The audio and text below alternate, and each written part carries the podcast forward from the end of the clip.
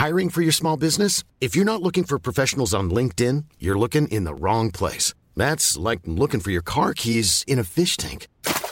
LinkedIn helps you hire professionals you can't find anywhere else, even those who aren't actively searching for a new job but might be open to the perfect role. In a given month, over 70% of LinkedIn users don't even visit other leading job sites. So start looking in the right place. With LinkedIn, you can hire professionals like a professional. Post your free job on linkedin.com slash people today.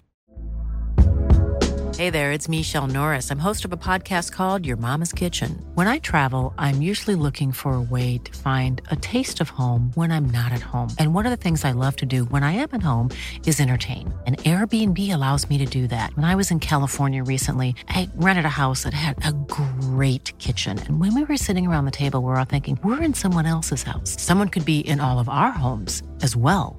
If you have a home, but you're not always at home, you have an Airbnb. Your home might be worth more than you think. Find out how much at airbnb.com slash host. Du lyssnar på en podcast från Expressen. Fler poddar hittar du på expressen.se podcast och på iTunes.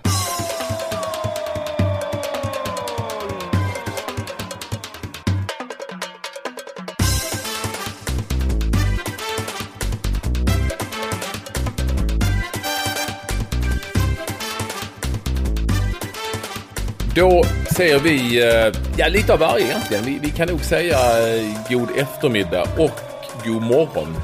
Det är på en och samma gång Olsson. För visst är det så nu när vi befinner oss lite här och lite där. Ja, framförallt befinner du dig där och eh, jag befinner mig här.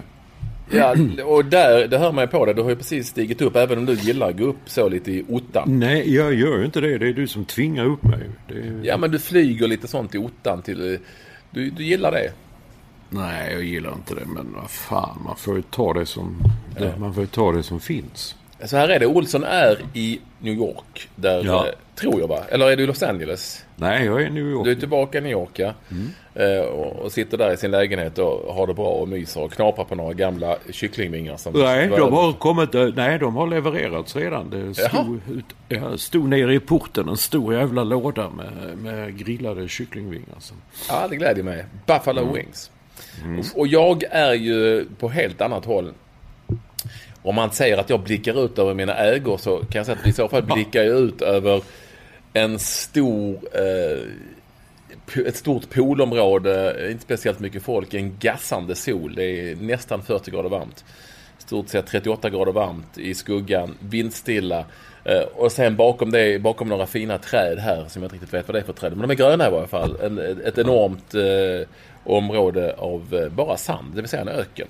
För jag är nämligen okay. i Al-Ain mm. eh, i Förenade eh, Arabemiraten. Det som Olle Lundin mm. en gång kallade för UAE. Jag vet inte om du minns? Mm. Den, jo, det minns jag. UAE. Vi ska, spela, vi ska spela mot UAE. Och det här är jag ju bevakar U17-VM, alltså som Sverige är med i för första gången. Vilket jag tycker är jäkligt kul. Mm. Eh, alltså själva fotbollen. Och det är kul att vara här också och känna av lite värme. Och det är inte så lite värme heller. Det är helt galet varmt. Det är ju alltså ja, men, ja. obeskrivligt varmt. Men du gillar ju värme. Så ja, jag gillar värme. Jag avskyr att frysa. Ja. Så vi, eh, jag och Rastadanne som vår fotograf heter här som är, och väcker stor uppmärksamhet. För han är, inte för att han är från Finspång utan för att han har eh, sådana här rastaflätor. Som han eh, glider omkring med och väcker stor uppmärksamhet. Men de tittar lite på honom som vi tittar på alla de som går i de här traditionella arabiska dräkterna. Såväl män som kvinnor. Man kan liksom inte låta bli att titta och fascineras av kvinnor i burka och män i uh, såna här härliga huvudbonader och långa stora lakan de har på sig och så. Mm. Det går inte att låta bli. Men det är, det är en väldigt speciell värld det här också. Det är, alla har alla som är så att säga från Förenade Arabemiraten. Landet är ju, byggs ju av mer eller mindre slavarbetare från övriga delar av världen. Men de är ju rika och har pengar och det körs extremt stora bilar överallt. Så det, det blir ett det blir liksom ett last... Jag tycker att Dubai då framförallt, där har jag varit tidigare, blir som ett, eh, ett enda stort eh, hittepå Las Vegas. ja, ja, ja. ja, men det, blir, det är så konstigt. Jag gillar inte, ja. det finns ingen charm. Jag, jag gillar inte det, jag är inte helt... Jag, jag, tycker det är coolt och häftigt och så, men jag är inte liksom så begeistrad över eh, konstgjorda stränder och att allting ska vara högst och allting ska vara bäst. Och, mm. ja, ingenting, i, nej, är det ingenting som ska vara lägst? Det finns det säkert det också. Nej. Världens lägsta. Det är möjligt. Mm. Men jag har ju varit där innan, vet, och man ser de bara bygger och bygger och bygger bygger. Alla in är inte riktigt, det är lite så Eh, jag skrev i bloggen att det var eh, Förenade Arabemiratens Finspång. Men jag tror att det är åtminstone, det är nog inte riktigt det. Det är nog mera Förenade Arabemiratens Växjö. Det är, lite, det är lite större. Men det är också, lite också lite meningslöst. Förstår du vad jag menar? Mm. Det liksom finns, men, men det finns ja, ändå inte. Ja. Men är det, går det mycket tåg och sånt? Det gör det i Växjö. Tåg? Går det inte tåg i Växjö? Är inte Växjö en sån stor central för tåg? Ja, det går väl något jävla tåg. Men det är ju ingen stor tåg som man sa för en järnvägsknut. Det är det ju knappast. Är det inte? Nej, det är det väl inte. Det är väl Nässjö, nej, väl Nässjö som är det. Ah, okej. Okay. Ja, Växjö, ja, de har ju ett fotbollslag, ja. Just det. Åker de ut förresten? Ja, det gör de kanske. Ah. Öster. Det är möjligt att de åker ut. Det nu är det ju så att Halmstad ligger på kvalplats när vi spelar in det här, ska vi säga. Som mm. jag är på, ja, här är det tisdag. Jag vet inte vad det är hos dig. Det är tisdag. Det är tisdag här också, tisdag morgon. Det är ju eh, så galet, galet, galet hett som man bara kan tänka sig att det kan vara. I en öken, lite som, lite som en mytbild av vad det skulle kunna vara i, eh, i, ett, i ett eh, landskap med bara sand och sol och inga moln. Men ja. så är det. Och det, det, är liksom, det går ju i princip inte att spela fotboll här fast de gör det ändå kvällstid. Men då är det bara vindstilla. Solen går ner väldigt snabbt och sen är det vindstilla. Och kommer det någon liten vindpust så är det som liksom en hårfön på, eh, på, som är väldigt varm. Ja, ja, ja.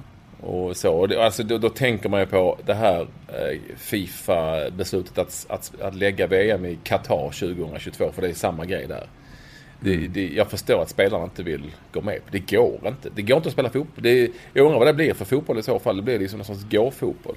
Mm. Men, eh, men, men, hur långt har de kommit i det här? Det var ju snack om att flytta det och spela på vintern, alltså vårvinter. Ja. Jag vet inte. Nej, men det är nog inget beslut taget. Det har varit, det har varit lite snack hit och dit. Någon vill att det ska spelas på vintern och andra vill inte och det ska vara luftkonditionerade arenor och så. Men det tror, inte, det tror liksom inte hjälper på något vis. Nej, jag tror bara att de de Fifa-gubbarna tog tyckte det var fint med massa cash och tyckte att det här ska väl bli bra och fina arenor och, och struntade i hur förhållandena skulle vara för, för spelarna. Och jag skulle vilja säga publiken också för att sitta på en sån arena i, i 40 grader värme det, det, är nog inte det är nog inte så jävla lätt det heller. Nej, även, nej, om man, men, även om man inte behöver röra sig. Jag tror de bara sket i spelarna. Så spelarnas fack där har jag förstått har väl sagt nej liksom. Det går inte. Men, men vad kommer att hända då? Det, det, ja, ja, få, få Sepp Blatter betala tillbaka de där pengarna och så lägga det.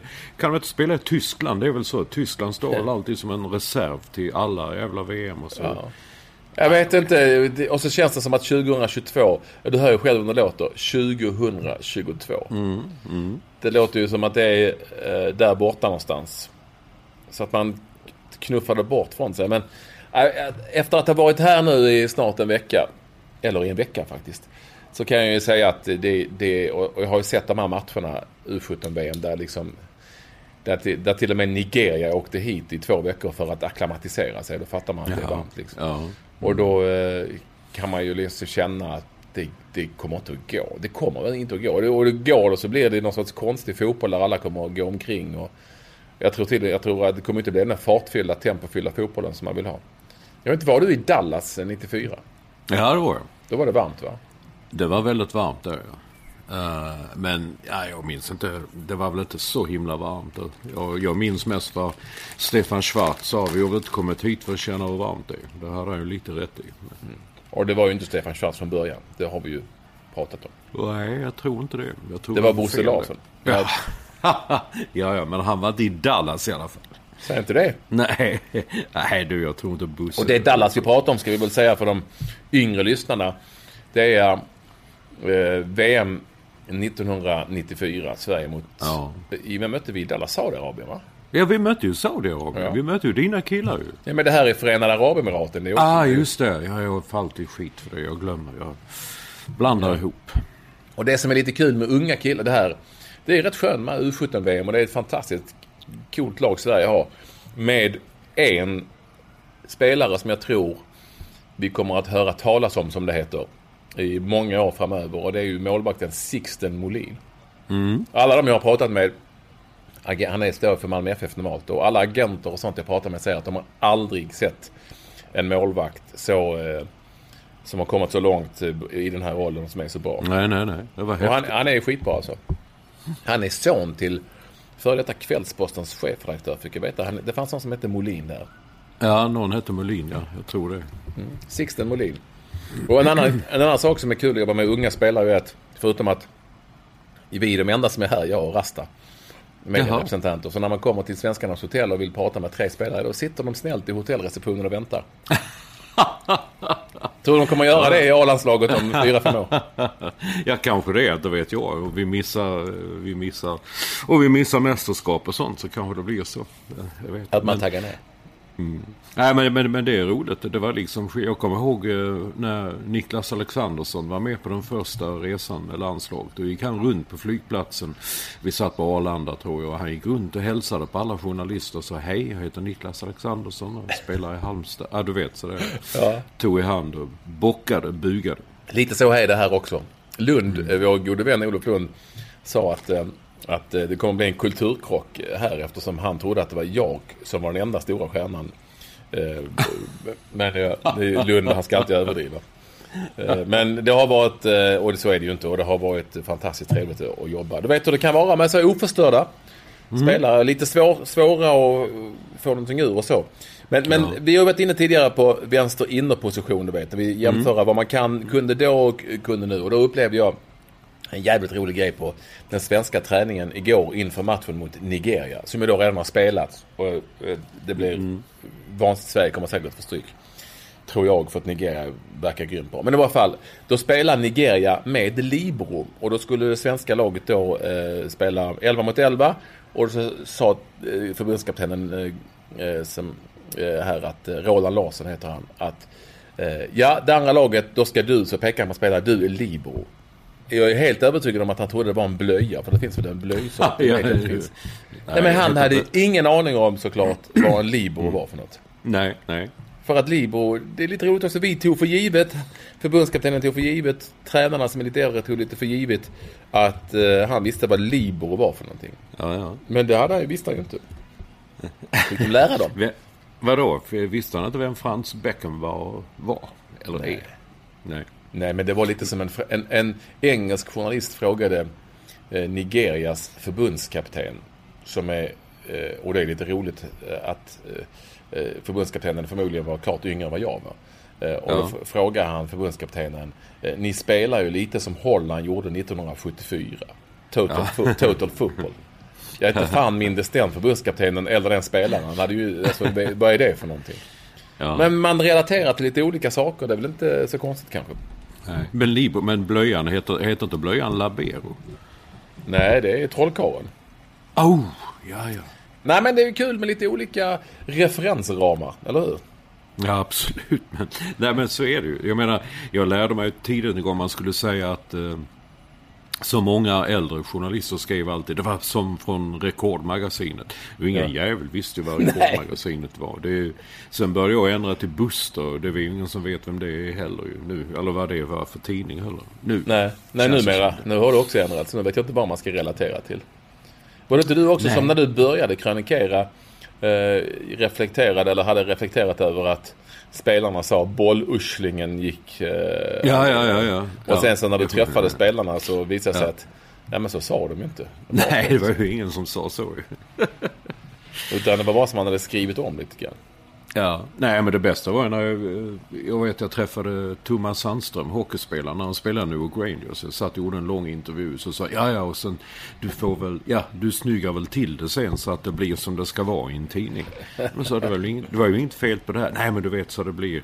Och tänkte okej okay, då ska man säga puckuslingen eller något sånt. Ja. Du vet. Men, mm. men så är det inte längre va? Nu, nu är det ju så mycket som är direkt då. Det är en jäkla skillnad ja. på hur det var eh, i vårt jobb då och hur det är nu. På alla sätt och ja. vis. Och till det bättre ibland och ibland inte.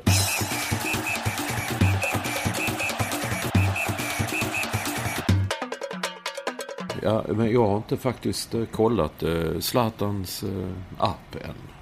Har du missat appen? Ja, jag har missat den. Jag har glömt den. Ja, ja det är... Där är det mycket sånt. Det är en bra spelare men alla, all, alla är bra. Ja, det är väldigt mm. mycket. Det är väldigt mycket som väldigt många svar på frågorna där som är lite som när Zlatan är som tråkigast. Så vad jag menar alltså. Ja, ja, bara säger, ja, ja. Du, vi, ja. kommer, vi kommer att spela matchen och den som är bäst vinner och lite så. Ja, ja, ja. Så att det är väl lite blandat. Ibland är det bra, ibland är det dåligt. Jag har inga problem med den så, så länge... För att det är ju en, det är ett fantastiskt verktyg för alla mediehus egentligen att de får citat därifrån. Från hästens mun så att säga. På något vis. Men, men, ja, men det har vi inte, tror jag, talat om det också. Men det, det är ju jättetråkigt om det är tråkiga citat. Men om det är fullständigt meningslöst. Då är det ja, jag vet. Inget speciellt. Då är det ju lite annorlunda. Eh, sen är det lite roligt också, kan jag tycka, på tal om eh, journalistik och så. Att vi är ju då själva här, jag och Rastadan, för TV4 sänder matcherna. TT ja. hade en kille här som hade var i landet på något sorts stipendium han hade fått och så. Men ingen annan skickade hit och så liksom jämför det med junior-VM i hockey. Alltså vad man bestämmer sig för vad som är stort och inte stort i, i media. Ja. Och vi tar det ja. beslutet på något vis. Som ju eh, är extremt mycket större när det går mellan jul och nyår. Och här spelar Sverige sitt första VM på ungdomsnivå eh, för eh, alltså i, i sporten liksom fotboll då som engagerar hela världen. Det är hela världens mm det är ju liksom lag från hela världen här. Ja, det är lite speciellt.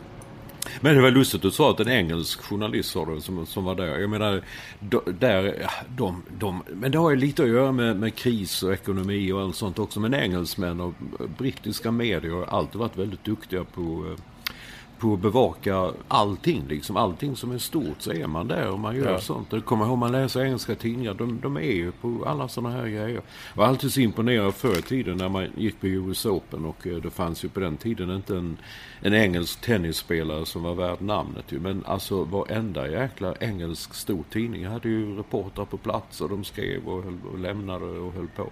Jag menar vi, eh, vi bevakade ju bara så länge svenskarna var kvar. Så de sket vi ju resten. Ja. ja, det är annorlunda. Det har alltid varit. Mm. Vi eh, har ett annat landslag. Det känner vi ju till. Det som heter, benämns, det benämns A. Eh, nu blir det Portugal. Ja, Hur följde du lottningen? Dramatiken? Jag hann inte få någon dramatik. Det bara trillade in sms innan, jag ens hann, innan kycklingvingarna var levererade. Så Jaha. det small till. Ja, ja.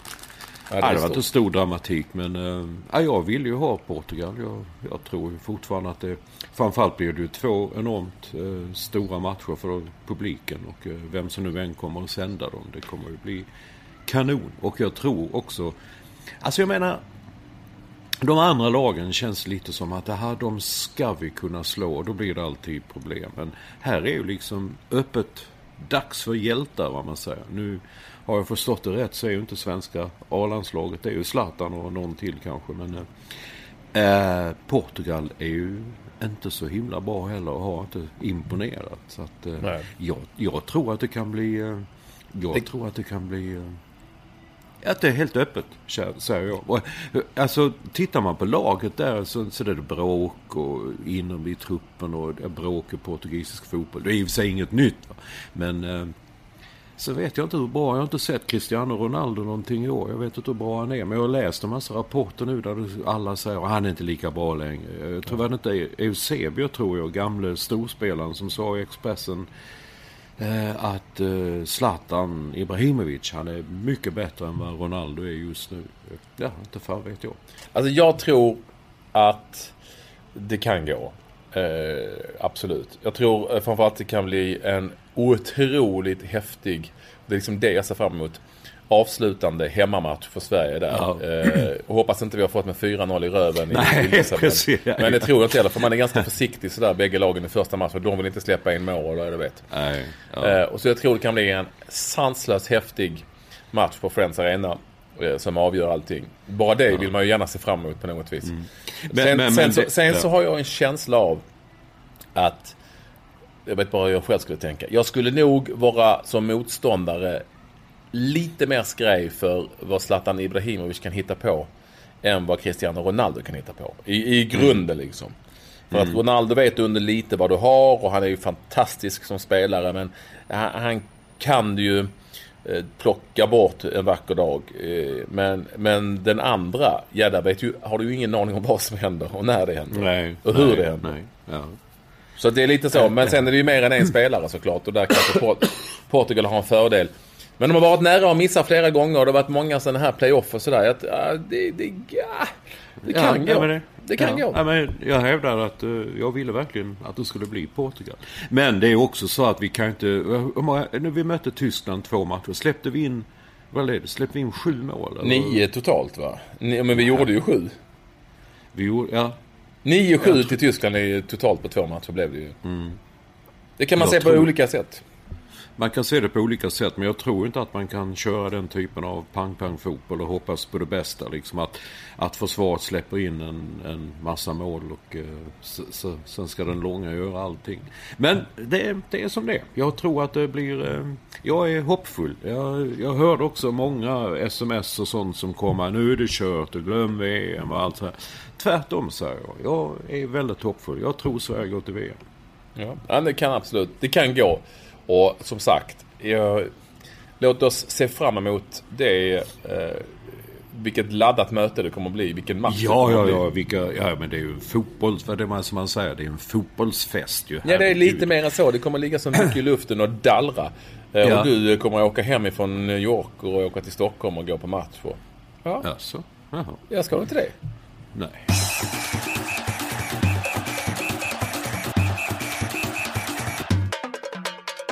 Eusebio nämnde du. Han har jag träffat några gånger. Han var har inte hu- alla. hustomte där. I, alla har gjort det, ja. Ja, jag jag precis skulle säga, har inte alla träffat honom? Jag vet första gången jag blev utskickad så träffade man honom. Wow, det man är ju Eusebio. Så var- Jag tror till och med att jag bad någon ta en bild på honom och mig. Så att jag tittar, här står man ju och säger, herregud, sen, han är ju överallt.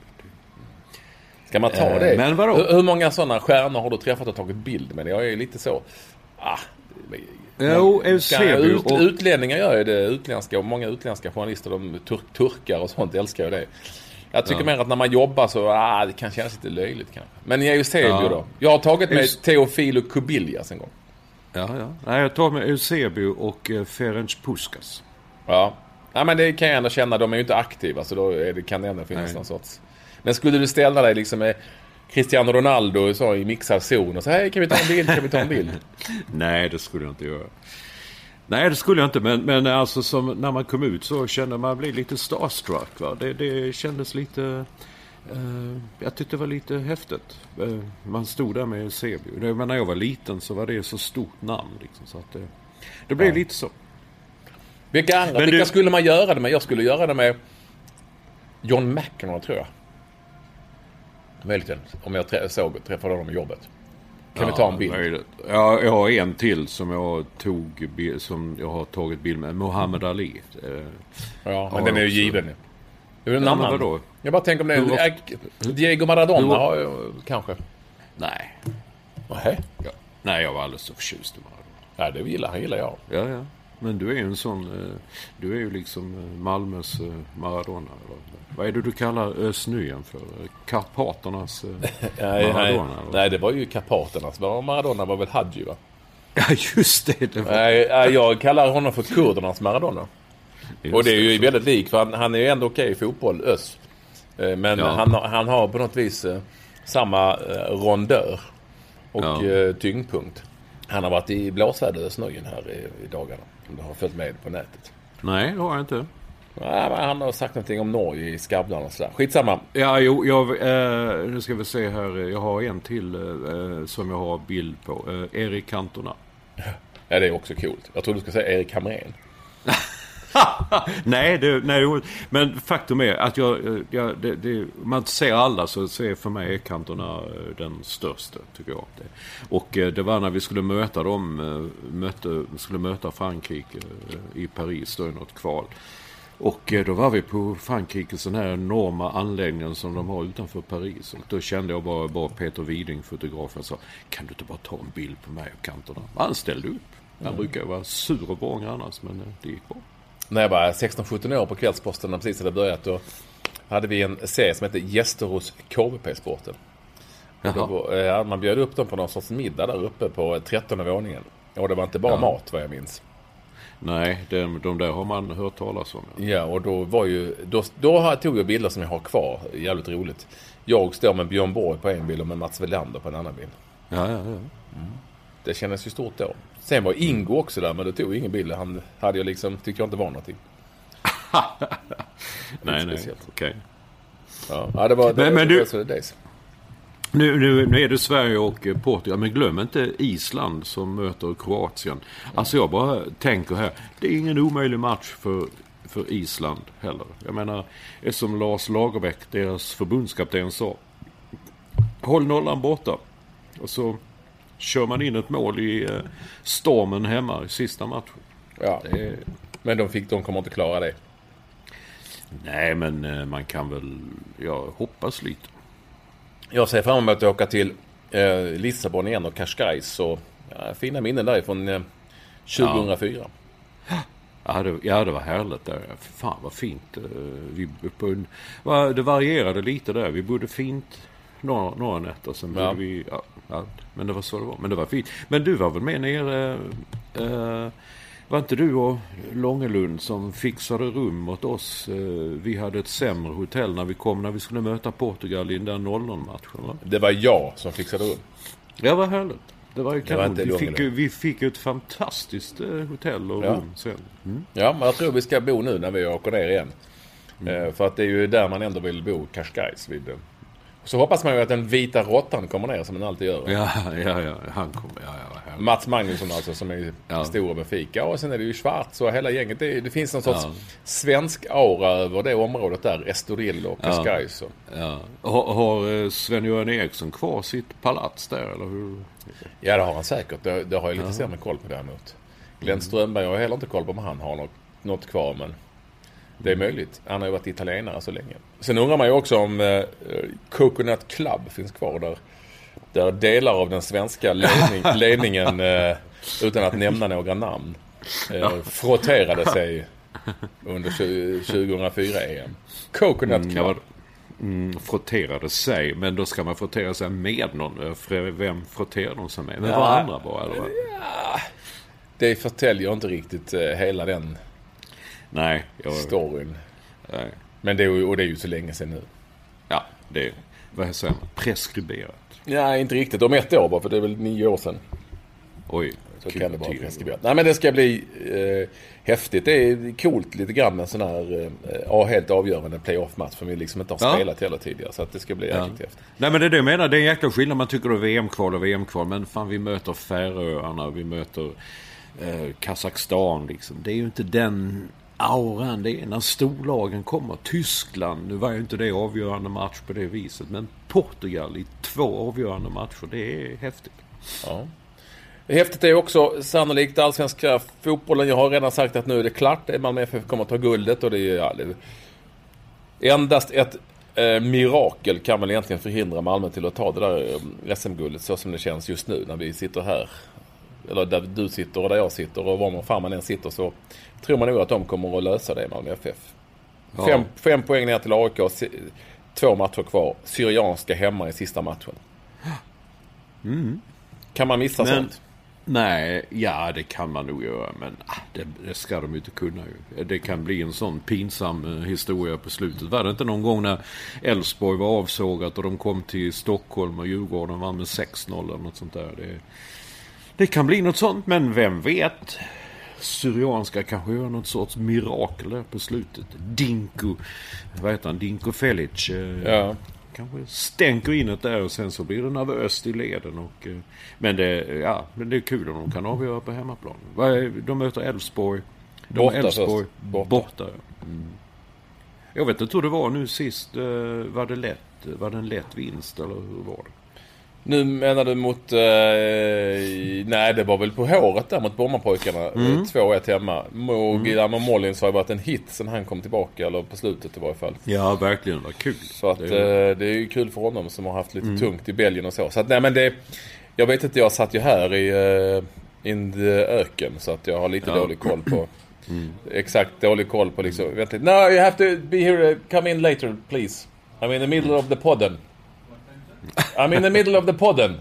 Ja, nej men, eh, vad, vad, tänkte jag säga nu? Jo, eh, att eh, det var väl på håret, men de löste det. Ja, det kommer nog gå. Ja, men, och i och för sig Brommapojkarna är väl då bättre än, äh, än vad... Äh, nej, jag fick äh, häftiga rapporter från den matchen av äh, min, äh, min vän Anders Svensson. Alltså inte den Anders Svensson som... Det lustiga är att Anders, han, han har två favoritlag. Det ena är Brommapojkarna och det andra är Malmö FF. Det, det var en sån där, hur ska det här gå? Vem ska man hålla på? Vem ska man heja på? Jävla konstiga konstig konstellation. Ja, men det kan väl vara så ibland ju. Jag menar, herregud, någon tar med någon på en match och så ser man den och så, ja, så du vet hur det är när man håller på lag. Det kan, ja. det kan gå lite hur som helst. Och då blev ju Rickard Norling guldtränare och sen får han då sparken eller får inte förnyat kontrakt med honom. Om jag har förstått allting rätt. För det är, nog, det är en väldig tränarcirkus på gång i svensk fotboll. Ja. Det snurrar eh, rejält. Men, men alltså, så är det, det verkar vara en tradition va? Var det inte så? Sören Kratz, när Hammarby tog sitt enda guld, då fick han veta tidigt att han skulle få sparken för de spelade inte Hammarby-fotboll. Tillräckligt underhållande fotboll. Så han visste det och då tog de guld. Eh, sen tar vi, ser vi det, någon mer. Conny Karlsson i HF. Det var väl också, det var väl inte uttalat officiellt Nej. men alla visste ju att han skulle få gå efter den säsongen. Och då tog de guld. De var jättemissnöjda med honom men de tog guld och det är väldigt underligt. Och nu är det Rickard Norling som är i samma situation och eh, Ah, ibland skulle man ju vilja veta vad som händer där inne i de där korridorerna på Swedbank Arena eller Stadion vad som ja. sägs och vem som är... Eh, det är lite, lite svårt att förstå. Ja, det är till och med väldigt svårt att förstå ibland. Men, men ja. eh, det, jag har en känsla också av att, utan att veta, jag har jag en känsla av att Rickard Norling kanske inte är... Han är älskad av spelarna och det är ju bra nog om man är tränare. Ja, och, han har, och han har haft framgångar så det borde vara nog. Men jag får en känsla av att han inte är helt bekväm i, eh, i den andra rollen som han har som tränare, nämligen gentemot klubben. Hur man ska jobba vidare eh, på alla olika plan och hur man ska, du vet, det kan ju vara allt ifrån, eh, allt ifrån sponsorverksamhet till, till upplägg och till framtid och scouting och så vidare. För ja. att det var ju likadant i AIK fick jag en känsla av att han... Ja, nej men det, så de jag, man har pratat med lite så, utan att veta detta till 100% så är det att han, han är inte maktgalen men han vill bestämma. Han vill ha full kontroll över allting och det var väl det som, eh, som AIK blev lite missnöjda med att eh, ja, han inte nöjde sig med sin roll. Han ville ha mer. Lite som, jag menar han är ju skolad av Stuart Baxter. Stuart Baxter, när han tränade AIK var lite samma sak. Va? Att, eh, mm. Han vill också ha full kontroll. Han vill ha mer makt och bestämma mer. Och det är kanske det han ville i Malmö också. Och då reagerar väl ordförande och sportchef och tycker att men det är vårt jobb. Du ska ja. göra ditt jobb. Och, ja. Och, därför... och, det har, och, och, det har han gjort väldigt bra tycker jag nu. Alltså om de nu tar guld va, så, ty, så tycker jag att då har han gjort ett fantastiskt jobb. För att egentligen så tyckte jag att de hade ett bättre, jag vet inte, tyckte de hade ett bättre lag uh, i fjol. Ja. Än, än, vad de har i år. Men, ja. men, det, men det räcker. Jag har inte sett de, jag har faktiskt inte sett Malmö FF en enda match i år. Men när man såg dem i fjol så tyckte jag när de var riktigt, riktigt bra. Då tyckte jag att de spelade klassisk eh, fotboll. Alltså det var jätteroligt att se. Det var underhållande. Det var skoj. Underhållande och effektivt.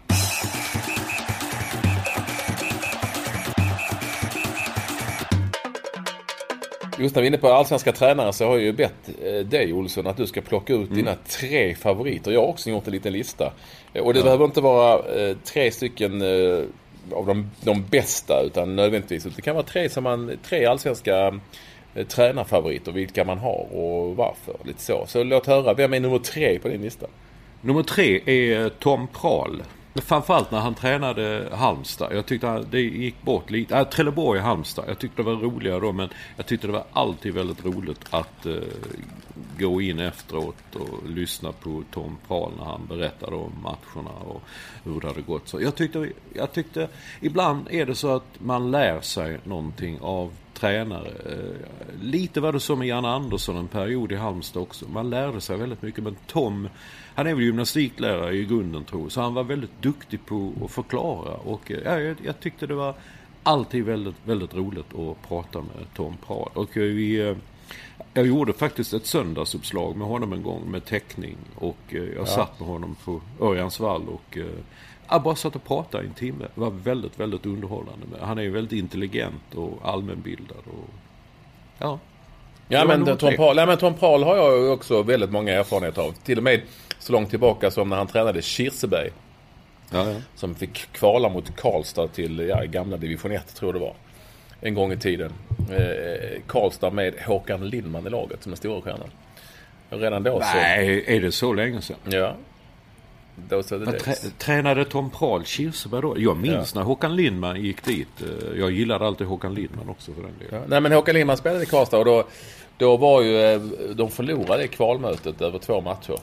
Ja. Eh, då var jag tror möjligtvis att Kent Kylling Johansson spelade för Kirseberg. Eller möjligtvis Rickard Andersson eller vad det nu hette. Jag kommer inte ihåg. Men det var, då förlorade de i varje fall.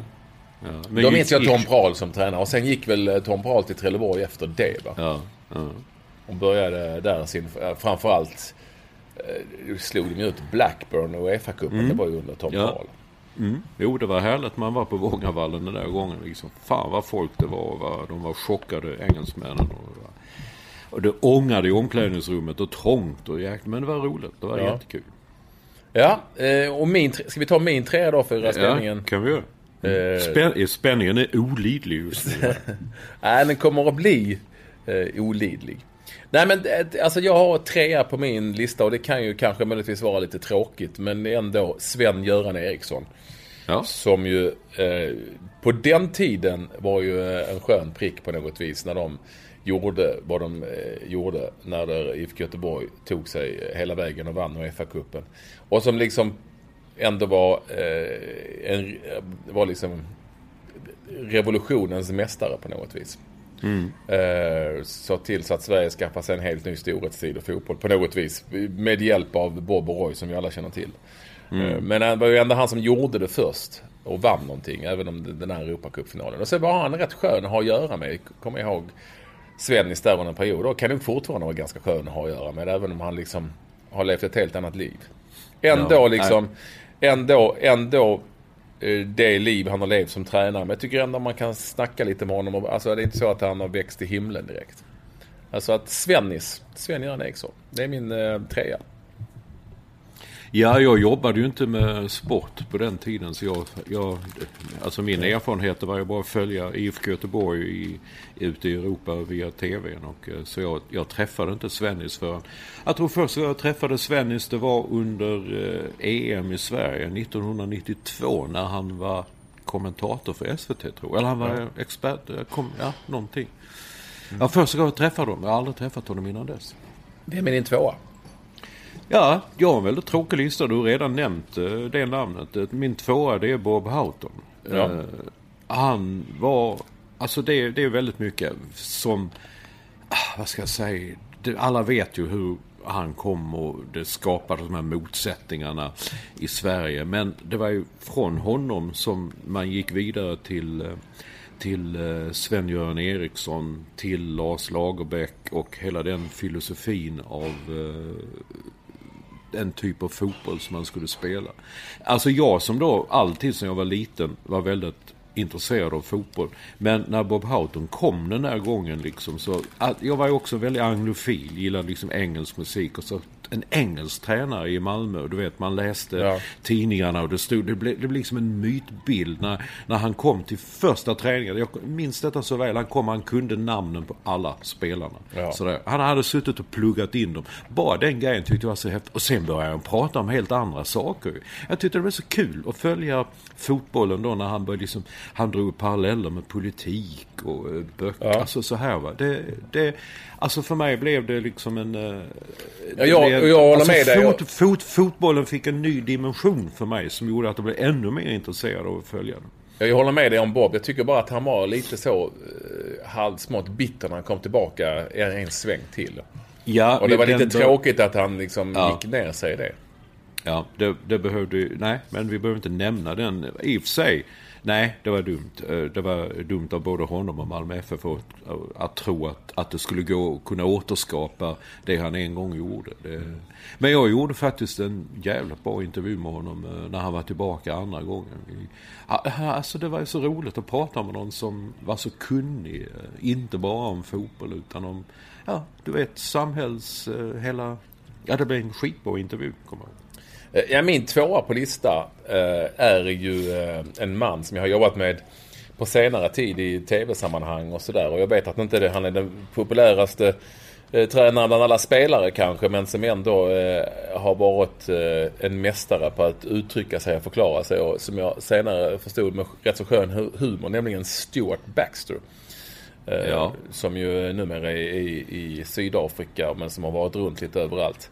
Jag gillar hans eh, sätt att vara, eh, prata med en och förklara och hans brinnande intresse för eh, fotbollen och för människor och sådär. Och även hans kostym och liksom prickfria sätt att vara och sådär.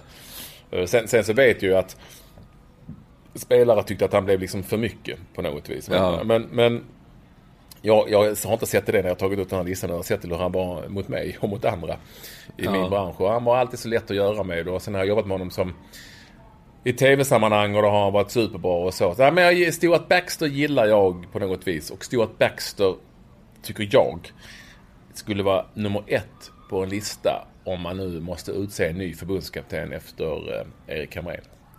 Eh, Stuart Baxter har, ja, Stuart Baxter har eh, för jag tror att han är bra i lagom doser för spelarna och eh, inte leva med, eh, sen kan han ju ha förändrats sen till exempel han var i AIK men han, han, han har erfarenhet eh, av fotboll på internationell nivå. Han brinner för det. Han har varit förbundskapten i andra länder. Han är väldigt bra med media.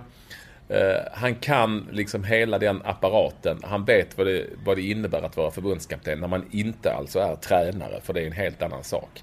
Han behöver liksom aldrig genomgå den, eh, vad ska man kalla det för, eh, omorganisationen i sin egen hjärna.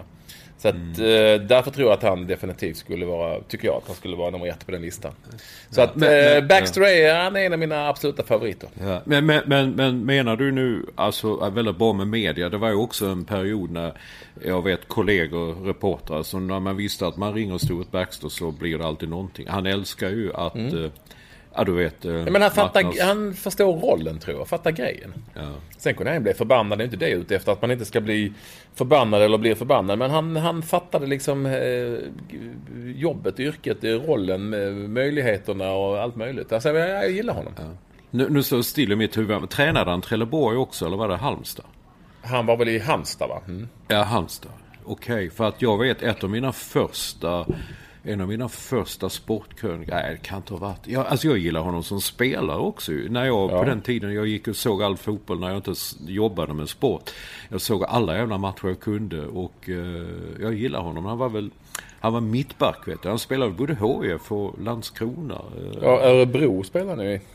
Ja, det också. Men eh, så att jag gjorde då en grej när han sa då liksom att det är en jäkla skillnad eh, att komma till Sverige och träna. Här kan man inte säga, men för helvete spring nu! Är du snäll? Jag vet, det var hela rubriken som låg som en sån pratbubbla. Han sa att det är liksom en annan attityd. Va? Man, man fick vara lite lugnare, mjukare. Men det blev ju annorlunda sen ju. Sen var det också, jag kommer ihåg en gång när AIK var nere och gjorde en av de här, det var alltid fantastiska matcher mellan Halmstad och AIK på den tiden. Men då, då, då kom ju äh, Stuart ner till Örjans vall liksom som, han hade liksom ett entourage med sig. Det var liksom, det var hur mycket folk som helst som bara var kring honom och med honom och, och så vidare. Äh, men, men hade nog inte så lätt. Jag vet när HF äh, var uppe, när Henke var i laget också. Han skällde ut presskillen där lite inför alla. Det tycker jag, sånt tycker jag är lite... Ja, men det kunde, han, det kunde han ha. Ja, kanske. Men han, ja, just det här tillfället så, så var det liksom att han kom och sa Stuart, eh, vårt plan går nu. De spelar på stadion mot Djurgården. Vårt plan går, vi måste gå på bussen och han. Kom du inte här och stoppa mig. Jag står här och intervjuar med folk. Ja, du vet, det kändes lite, lite spel för galleriet. Ja, ja, ja. Men, men jag är helt för honom. Jag har absolut, jag tycker det är jätteroligt. En gång när han fick blommor på eh, eh Olympia när AIK var nere och spelade där så fick jag blommorna och skulle ta med hem till, ta med dem hem till din fru. Så, okay. Ja, bra. Du var eh, bara en sån sak. Borde ju ha platsa på din lista. Men jag tror jag anar vem du har som etta. Ja, jag vet vem du har som etta. Jaha. Ja, det, jag, tror att det är, jag tror att det är initialerna RH. Ja, exakt. Var... Man ser många av honom här i arabvärlden. Är det så? Kameler. Ah, Nej. Han kallas ju Kamelen va? I ja, vissa du, kretsar. Ja, ja, vissa kretsar. Det är ju din blogg. Jag har aldrig hört någon annan säga det. Ja, det finns en hel del spelare som... Ja. Skitsamma. Nej men, det, eh, nej men det var det. Om man, om man nu säger att Bob Houghton fick mitt fotbollsintresse att intensifiera så att jag förstår mer. Så, så Roy Hodgson tog liksom ett steg till. Va? Jag, jag glömmer aldrig när, när eh, Halmstad säkrade guldet eh, på Söderstadion. Hasse Solander nickade in 3-2 och så var det klart liksom. Ja, det är också ett, alltså ett sånt minne som jag känner att där hände någonting. Va? Och eh, eh jag följde ju honom. Jag, jag tycker det var alltså en intressant, intressant man på ett sätt som också Bob Houghton var. Va? Men liksom så intelligent och komma utanför allt. Och nu är det en jäkla debatt i England. Han sa tydligen någonting som någon spelare sa. så fucking racist. Eller han har sagt något om en, en monkey. Och då var, tänkte han, här talar han om de svarta spelarna. Sen har nu alla andra börjat förklara. Hade det varit citat från en bok. Liksom, att det, det, det är ju lite så att man kan vara lite för intelligent. Det, ja. Jag är väldigt glad att, att England har gått till eh, till ja, och, och, det finns ja. ju... Det, det, jag måste säga att nu har jag ju träffat eh, Roy Hodgson på, på gamla dagar. Jag och Olof träffade honom bland annat i programmet Ekvall vs Lund i, när han var ja. tränare i West Bromwich i ett omklädningsrum. Ja, det var ju fantastiskt. Vilken gentleman, vilken... Ja. Snack, snacka om att kunna uh, föra sig i alla lokaler med alla människor. Ja, ja, ja. Nej, jag vet ja, Och starkt minne med, till Sverige. Och, Nej, nej, nej. Ehm, och pratade bra svenska fortfarande. Ja, ja, Intelligent på alla sätt och vis. Och, ja, fan. Ja, jag, jag var ju, vi var och gjorde, träffade honom i Fulham när han var där liksom. Det var en hel dag alltså. Han kom, ja. jag kom på morgonen så. så jag var där första träningen och lunch och, ja du vet, man var med överallt och långt ut på kvällen. Och sen ringde han och frågade, har du fått allt du behöver? Herregud Roy, så det här är så här är man inte van vid att det, att det går till. Liksom. Jag tror vi gjorde fyra eller fem sidor i Sportexpressen eh, ja. på den dagen med min dag med Roy Hodgson i Fulham. Ja, jag gav honom en bok när vi var där, en av mina böcker, eller min, min bok som jag hade skrivit. Och då eh, fick jag ett mail sen eh, någon dag senare. Tack så mycket för att boken var trevligt. Och, du vet, ja. och han, det är möjligt att han stoppade den rakt i papperskorgen. Eh, det finns ju en stor risk att han gjorde det. Eller inte, vad vet jag. Men han, hade, han fattade ändå att att man kunde vara trevlig tillbaka och säga tack så mycket för boet. Ja. Föra sig över hövlig. Nej men han är ju definitivt, han är egentligen etta på min lista också. Men nu när du tog honom som etta så kunde jag få ta någon annan. Ja. För jag visste. Ja, men, ja, ja, ja, jag visste. Ja, okej, då blev det lite tråkigt. Jag kunde ha tagit någon annan. Öskan Melkenmich eller någon. Nej, men eh, får jag bara säga en sak till. Alltså jag också, han fick min bok. Eh, eh, En pinne i skogen som var en ja. bok om fo fotboll. Och då kom det ett mail eh, efter någon vecka. Jättebra, kul, men ett fel. Det var inte Bob Houghton då som införde att spelarna i Malmö FF eh, eh, blev typ heltidsproffs och jobbade så. Alltså det var, det var jag och eh, eh Cavalli. Jaha. Och då visade det sig att då hade han ju läst boken i alla fall. Ja, det, så skrev han ju inte eh, någonting så detaljerat om min bok. Så att han, han hade kanske slängt den ändå i papperskorgen.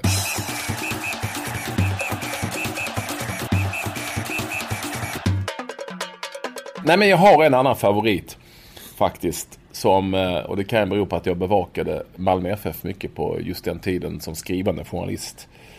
Eller som, eh, som, som, eh, ja det var väl skrivande mest på den tiden. Nej, och även, nej det var kanske för TV4. Skitsamma, men det bevakade de mycket. Och det är faktiskt Frans Tyson. Som ju var holländare och eh, väldigt bra spelare en gång i tiden. Spelade i Ipswich och så. Eh, holländsk landslagsman. Som kom till Sverige då. Och till, precis som Bob Houghton och Roy Hodgson och Tord Grip eller Sven-Göran Eriksson eller vem ni vill. Så på något vis så revolutionerade han, om än i mindre skala och med mindre bra, inte samma typ av effekt, men ändå. För att han eh, lät börja då och lära Malmö FF på den tiden att spela ett possession-fotboll, alltså att man håller bollen hela tiden. Och de eh, tränade det hela, hela tiden och de blev väldigt bra på det och blev ju rätt, var ju rätt starka där under ett år. Ett år i varje fall i Allsvenskan. Men, och det var lite så coolt på något vis tycker jag, att det kom någon ännu helt annorlunda med en helt annan eh, filosofi som förvisso hade funnits ute i många lag i Europa men som man nu ändå kunde göra med ett svenskt lag. Och jag tycker ändå att ganska många har tagit efter delar av det som han tog med sig och gjorde med Malmö FF till sina lag och i sin fotbollsfilosofi. Kanske till och med typ Erik Hamrén. Alltså att man skulle hålla bollen inom laget och inte bara kasta iväg den det första man gjorde och hoppas Nej. på det bästa. Inte bara spela långt. Ungefär som när jag träffade Nigerias U17 förbundskapten så sa han, sa han, enda han sa Scandinavian teams, everybody plays long. They play long balls. Jag bara känner, ja. men det så var det väl på 70-80. Vad var ja. detta? No, no, no. Every, everyone. They, they play the long ball. All the, all the time the long ball. Och så är det ju inte. Och sen så gillar jag att han, till exempel när Malmö FF hade varit klar med sin säsong, att han eh, då i november någon gång, så han liksom sa, ja men då ses vi 3 mars. Du vet, ja. ligan börjar ju liksom i mitten på april. Ja. Allsvenskan. Och de liksom bara, men vad fan, vi måste ut och springa i pildammarna. Ja, När ska vi springa i pildammarna? och han bara, nej men, eh, nej, nej men det räcker med sex veckor. Kör sex veckor innan. Vad ska ni, vi behöver inte göra något. Ni får åka på semester nu, gör vad ni vill. Mm. Och jag gillar den typen av, uh, annan, annan, uh, annan attityd till uh, fotbollen vad många andra hade haft. Utbildade via GIH eller vad det nu kan ha varit. Som tyckte att man skulle, allting skulle vara stöpt i en form och han var lite annorlunda. Och sen så var han rätt rolig på de här träffarna med allsvenska tränare inför säsongen. Han satt i baren ja, på Viking Line ja. och sjöng Jolly Bob till exempel. Ja, det är med, med redaktör Linné tror jag. Ja, Jolly Jolly Bob, minns du den? Mm. Kan du den? Från Aberdeen, ja. ja. Men, men, men vad hände när, när Tyson försvann då? Han, det var, var det bara två säsonger? Ja, och han, det var väl framförallt att en familjetragedi va, med hans bror tror jag som dog. Eller som okay. blev väldigt, väldigt sjuk. Så att eh, det, sen gick det ju inte lika bra. Alla lag, många lag, dels sålde ju Malmö FF Daniel, jag tror Daniel Andersson spelade där och Lill-Anders var väl där och Yxel Osmanowski. Så det såldes av. Mm. Så blev de inte lika bra. Och sen så lärde sig lagen spela mot dem. För att det var ju bara att stå still och låta dem rulla runt så hände ju ingenting. Så att det utvecklades inte på samma sätt så. Nej men så att det var väl, det var väl ett av skälen. Så där har vi men, men, ja, ja, ja, det var överraskande och eh, roligt namn att komma fram. Jag kommer ihåg honom också. Jag gillade, gillade också, ja, man träffade honom inte så, men efter matcher och sånt. Och, men alltså det var ju lite Malmö FF hade ju då de engelska och sen så tar man då eh, Tyson, holländare. Och sen hade de, vad hette han, Viggo Jensen, en ja. dansk. Då ja. när dansk fotboll var så populär. Det var som Linné, Hans Linné alltid sa. Ja, ja, de ville ha en dansk och de fick den tråkigaste jäveln. Ja, de fick alltså, en tysk. Fick ja, ju en tysk, han var galen. En, en tysk dansk, ja. Var, han, var, han var svår att göra med, tycker jag. Ja, då har vi ju helt glömt nu, för tiden har gått här Olsson och jag måste iväg. Vi har helt ja. glömt att prata Henrik Rydström. Eh, men det kan, hinner vi ju göra i nästa podd. Ja. Har du någon veckans du, annars? Ja, jag kan ta veckans, eh, veckans seger. Att uh, New York Giants, uh, NFL, fotboll, som har haft sex raka förluster. De vann igår, alltså måndag kväll, som det känns som en stor lättnad. Föll från uh, alla tidningarnas sportsidor här och hela New York kände okej, okay, men det är, ah, det är liksom kört. Jag tror inte det kommer inte hända någonting, men det hade ju sett för jävligt ut om de skulle gå igenom en hel säsong och förlora hela tiden. Ja. Nu slog de Minnesota Vikings och det hade kanske du och jag kunnat göra också. Men det är ju en annan sak. Det är en helt annan sak.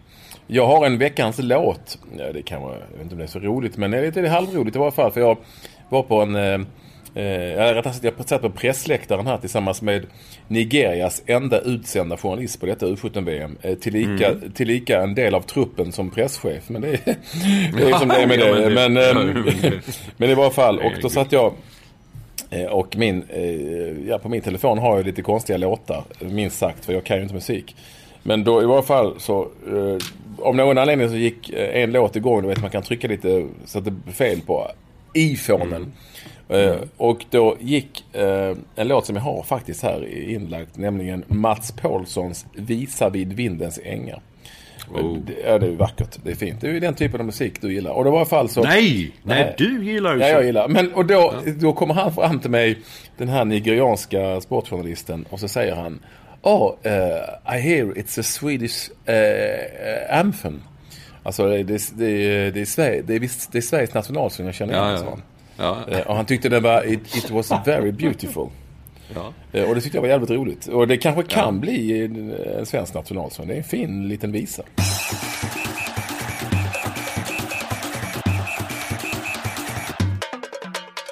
Har du sett några kameler?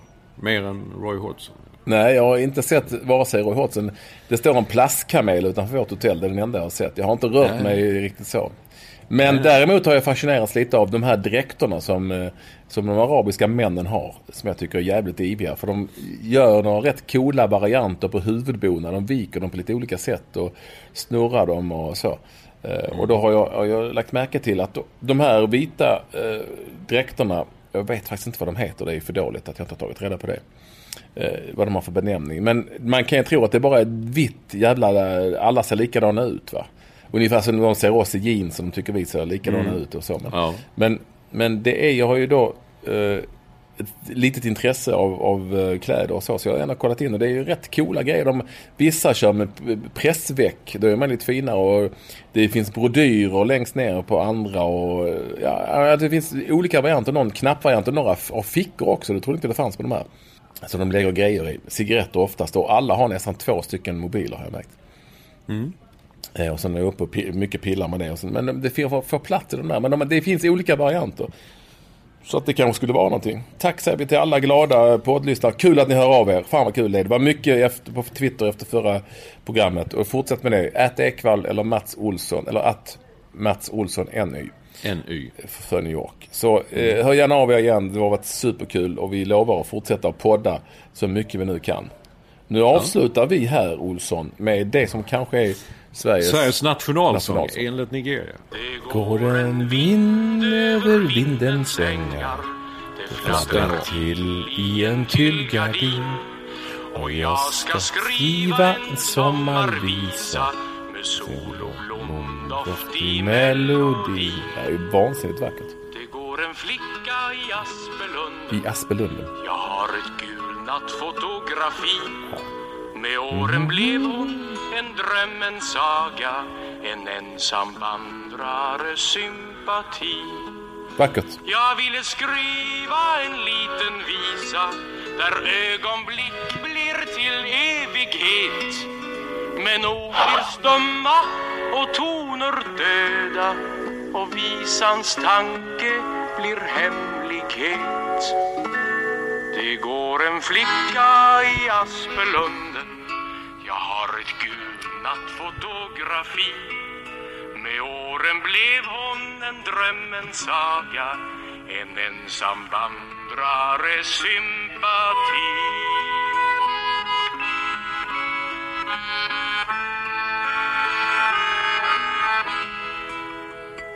Du har lyssnat på en podcast från Expressen. Ansvarig utgivare är Thomas Mattsson. Fler poddar hittar du på expressen.se podcast och på iTunes. Mom deserves the best and there's no better place to shop for Mother's Day than Whole Foods Market. They're your destination for unbeatable savings, from premium gifts to show-stopping flowers and irresistible desserts. Start by saving 33% with Prime on all body care and candles. Then get a 15-stem bunch of tulips for just $9.99 each with Prime. Round out Mom's menu with festive rosé, irresistible berry chantilly cake, and more special treats. Come celebrate Mother's Day at Whole Foods Market. Planning for your next trip? Elevate your travel style with Quince. Quince has all the jet-setting essentials you'll want for your next getaway, like European linen, premium luggage options, buttery soft Italian leather bags, and so much more and it's all priced at 50 to 80% less than similar brands. Plus, Quince only works with factories that use safe and ethical manufacturing practices. Pack your bags with high-quality essentials you'll be wearing for vacations to come with Quince. Go to quince.com slash trip for free shipping and 365-day returns.